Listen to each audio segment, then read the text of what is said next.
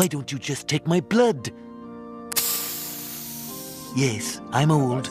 So what is it then? What is Paul saying? Like uh, it's whatever he's told the Galatians, right? He said, "Give according to what I told the Galatians for that purpose."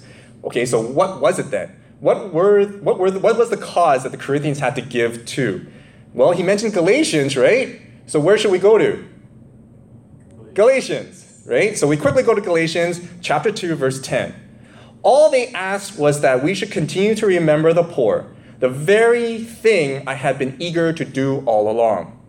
Okay, so the purpose of the Corinthians gifts were to support the poor, whether it be back in Jerusalem where the disciples were or abroad. Okay, so okay, let's blast back to our present time. So these causes would be very overt and obvious. Breast cancer, a new wing at the Children's Hospital, the Haiti Disaster Relief Fund, a goat for World Vision's sponsored child. Mine, my child used to name Ping Pong. And even a shoebox. True story. I do have a child named Ping Pong. A shoebox serves a specific purpose that is presented to us. This dimension is very obvious, right? It's just right in front of our face. So it's what is here happening on earth, right? On, in reality of where we're living in. All right? So, for example, here at Crucible, what are some things that are overt that, that we tell people to give to? Right? This church, right? The operations of the church, the running of the church, that's one.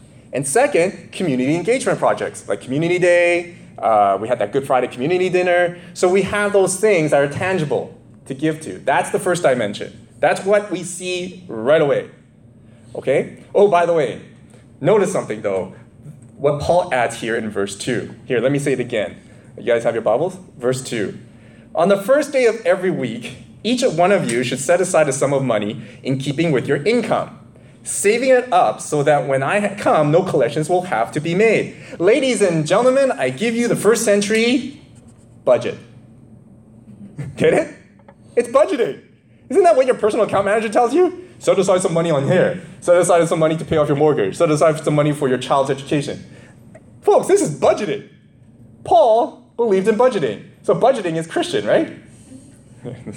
is a joke, aside. So Paul is telling the Corinthians to budget their giving ahead of time.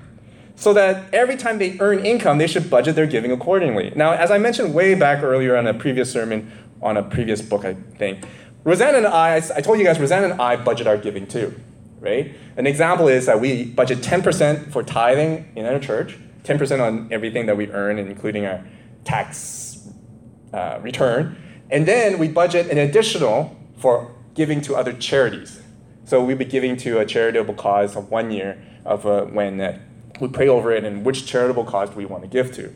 So we budget twice. Like we budget offering here at the church and then budget for uh, giving to a charity. So we set a budget, set aside, so that we don't look at it. And Paul says, because I want you to set aside so when I come, I don't have to beg, I don't ask, and and you guys scrambling for money right? You already set it aside, so I don't have to do it. All right, enough about budgeting. Let's move on to the next dimension. The next dimension is a little elusive. So, what is it? Well, let's go to, uh, if you have your Bible, go to verse 13 and 14. It says this Paul says, Be on your guard, stand firm in the faith, be courageous, be strong. Do everything in love. Huh? Interesting, right? That this chapter about giving suddenly turns channels and talks about be on your guard, stand firm in faith, be courageous, be strong, and do everything in love. Why did he do that? Why did he say that here? Because then he stops and he goes back into giving in this chapter. He goes and goes and goes about giving, then changes channels, and then do this, and then suddenly he comes back to giving again. That should actually make us go, scratch our heads and go, what's going on? Now, Paul has done this before, right? And that was during the marriage chapter in chapter 7. Remember that one? It was marriage, marriage, divorce, marriage, divorce, and then suddenly, boom, circumcision and slaves, and then back to marriage, divorce, marriage, divorce. Why did he do that? Why did he put circumcision and slaves in the middle? and That make us go, huh, why did you do that, Paul? And then raise our eyebrows and go, what? Right? Well, like what we did uh, in chapter 7, we realized that he is actually using that passage to actually say, well, marriage and divorce was actually to address a particular symptom of the condition of your heart. and hence circumcision and slavery. Right? Circumcision and slavery was actually about the Corinthians' need to be holy, to be better than others, to be more spiritual than others. Right? I want to be holy and free. But then, but then Paul says you don't need to be. You have freedom in Christ. So then when we read that part and we take that and then apply it to the rest, like divorce and marriage, we now know why people wanted to divorce. Because they wanted to be holy. People wanted to get married because they thought that that was a symbol of holiness. You get it? People wanted to like uh, go and um, remain unmarried or something, right? It was all the urge to have freedom and freedom that they want, and they want to be holy. So, what is the condition of our hearts that Paul is addressing here? That giving is a, that he sees giving as a solution for, right? What is the condition? Well, let's read it again. He says, "Be on your guard, stand firm in the faith." Where have we seen this before in other letters of Paul? Be on your guard, stand firm. Have you seen this before? Anywhere else? Let's go to Ephesians chapter 6, verse 10 to 18. He says this Finally, be what? Strong in the Lord and in his mighty power. Put on the full armor of God so that you can take your stand against the devil's schemes. For our struggle is not against the flesh and blood, but against the rulers, against the authorities, against the powers of this dark world, against the spiritual forces of evil in the heavenly realms. Ladies and gentlemen, I bring you the next dimension. This is why he believes that there's more dimensions to what you do here. It's not the flesh and blood that we're battling out. Yes, it is. But also, there's a spiritual realm that we're battling out. So when we're giving, what are we doing? We're addressing some particular issue that's in our hearts. And Paul is saying that you have to stand firm against the devil's scheme. So what is that scheme that we're that the Corinthians are right now falling into? Well, that's temptations. Remember the whole Corinthian letter, right? What was it really about? The Corinthians' biggest problem was what? To get ahead. They're, they're business professionals, they're young, they're like us, career professionals, and they want to figure out how to get ahead in life. So what was one of the biggest things back then, we said? Spirituality. So they went after religions that work for them, that would help them to add into their resume. The more spiritual I am, the more I could get ahead in life. That was the Corinthian problem. Hence, so they, it was all about addressing humility, about pride. The whole letter was about that, right? Addressing those things. That was the overarching theme of the Corinthians. To be numero uno. Like, and so why does anyone, you and I included, want a successful career then? Why do we want a successful career? It starts with an M, rhymes with money. Right? Money, right? It's money. So, what is the best remedy to provide a counterattack on our temptation to have money, to have more money, to make money as our idol? What is the best way to counterattack that temptation to make money as our idol? You give it away. You follow? You give it away. You give it you know, with a generous giving, with a thankful heart, he says. So in this second dimension, this, this second dimension, two things are happening, right? In this one, the first one in this dimension, that it's humbling. As we give, we are being humbled when we give. When we give, we acknowledge that this money is not ours. Everything we think we earn through our hard labor is actually a blessing from God. We're lucky and fortunate to actually even have the opportunity to receive money from what we do. You are very lucky that your resume was at the top of the pile. You're very lucky that the other interviewees had a bad interview day with that interviewer, that you're now in that job. You get it? You're very lucky. You're very fortunate and very blessed that to be actually, you know, that suddenly, for some reason, your, your current employer found your resume in the middle of the pile and say, oh, right? What happens if somebody else had a better day than you? Money is not our own.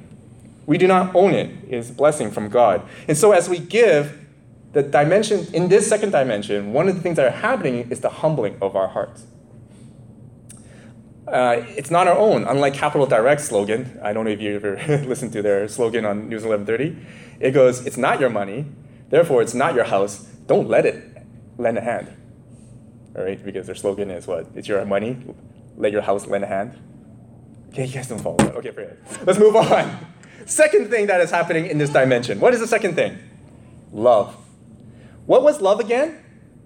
Not self seeking, right? Money has a tendency to serve only one purpose self preservation. It's to preserve ourselves. We accumulate so that we can not only get ahead, but also sustain our lives and lifestyles we choose. When we give generously, we are not only telling the world, but also to ourselves that our life is not our own. Our lifestyles are not our God. And yes, our lifestyles can be sacrificed, can be sacrificed for the good of others. If love, if love is not self seeking, then the best remedy to address the self seekingness, right, self seekingness, is to actually give generously in, in thanksgiving, agree? That the more we give, right, the less that we become more uh, focusing on ourselves. Giving is an act of love. Let's, let's go again back to that chapter, that chapter 13. What is love again? Love is patient. Does money ever nurture patience? How many of you have heard the phrase, time is money? Right? Why is it always time is money? It's because it nurtures impatience. We want more now, right? Like a child. I want it now, right? In fact, money is just the source of creating all this impatience. Now, kindness. Does money promote kindness when we lose our money? Okay, for instance, okay, for you guys who are tourists, right?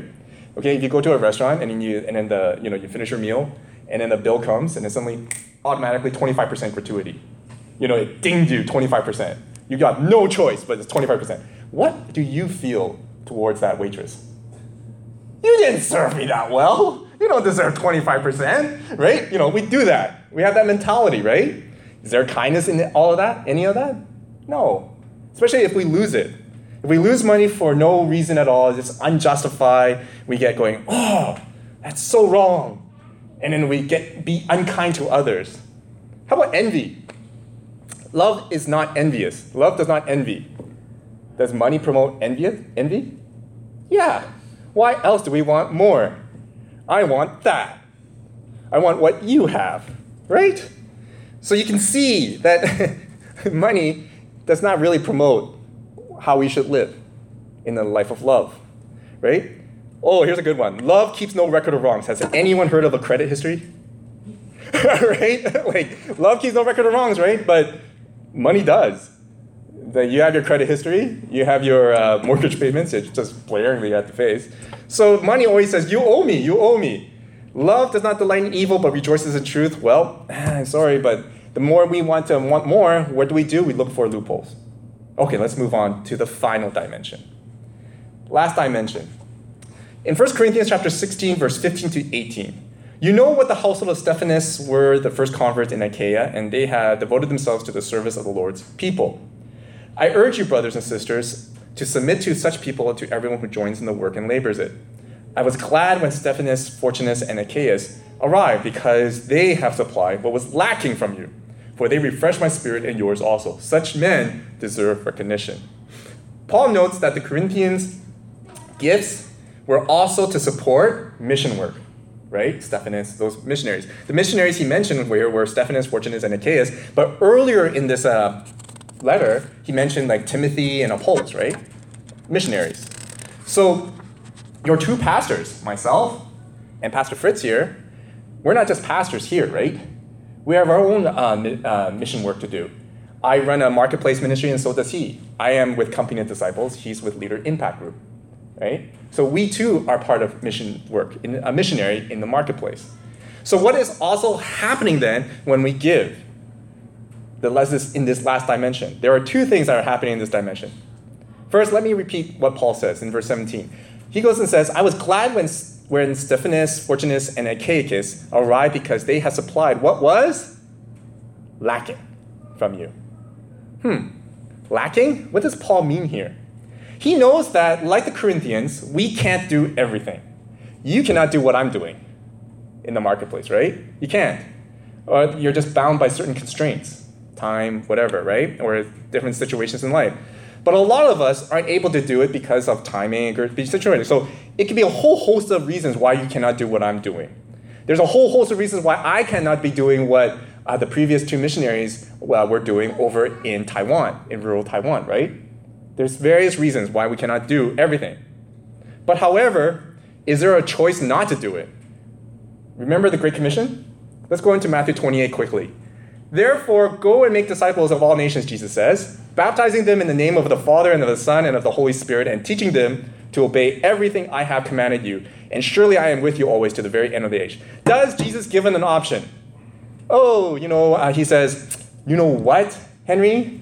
Uh, it's okay. You know, if, uh, if you have kids, worry about your kids first. When you retire, then go out and make disciples, okay? Or, yes, I know you're in school. Or, yes, I know that your bank account is a little bit uh, like frazzled. Get your career going first, and then go out and preach the gospel. He didn't do that, did he? He didn't give us that option, right? He just says, go. It's a command, present tense, right now, go. But then Paul is realistic. This is the amazing thing about Paul, and this is why we read his letters.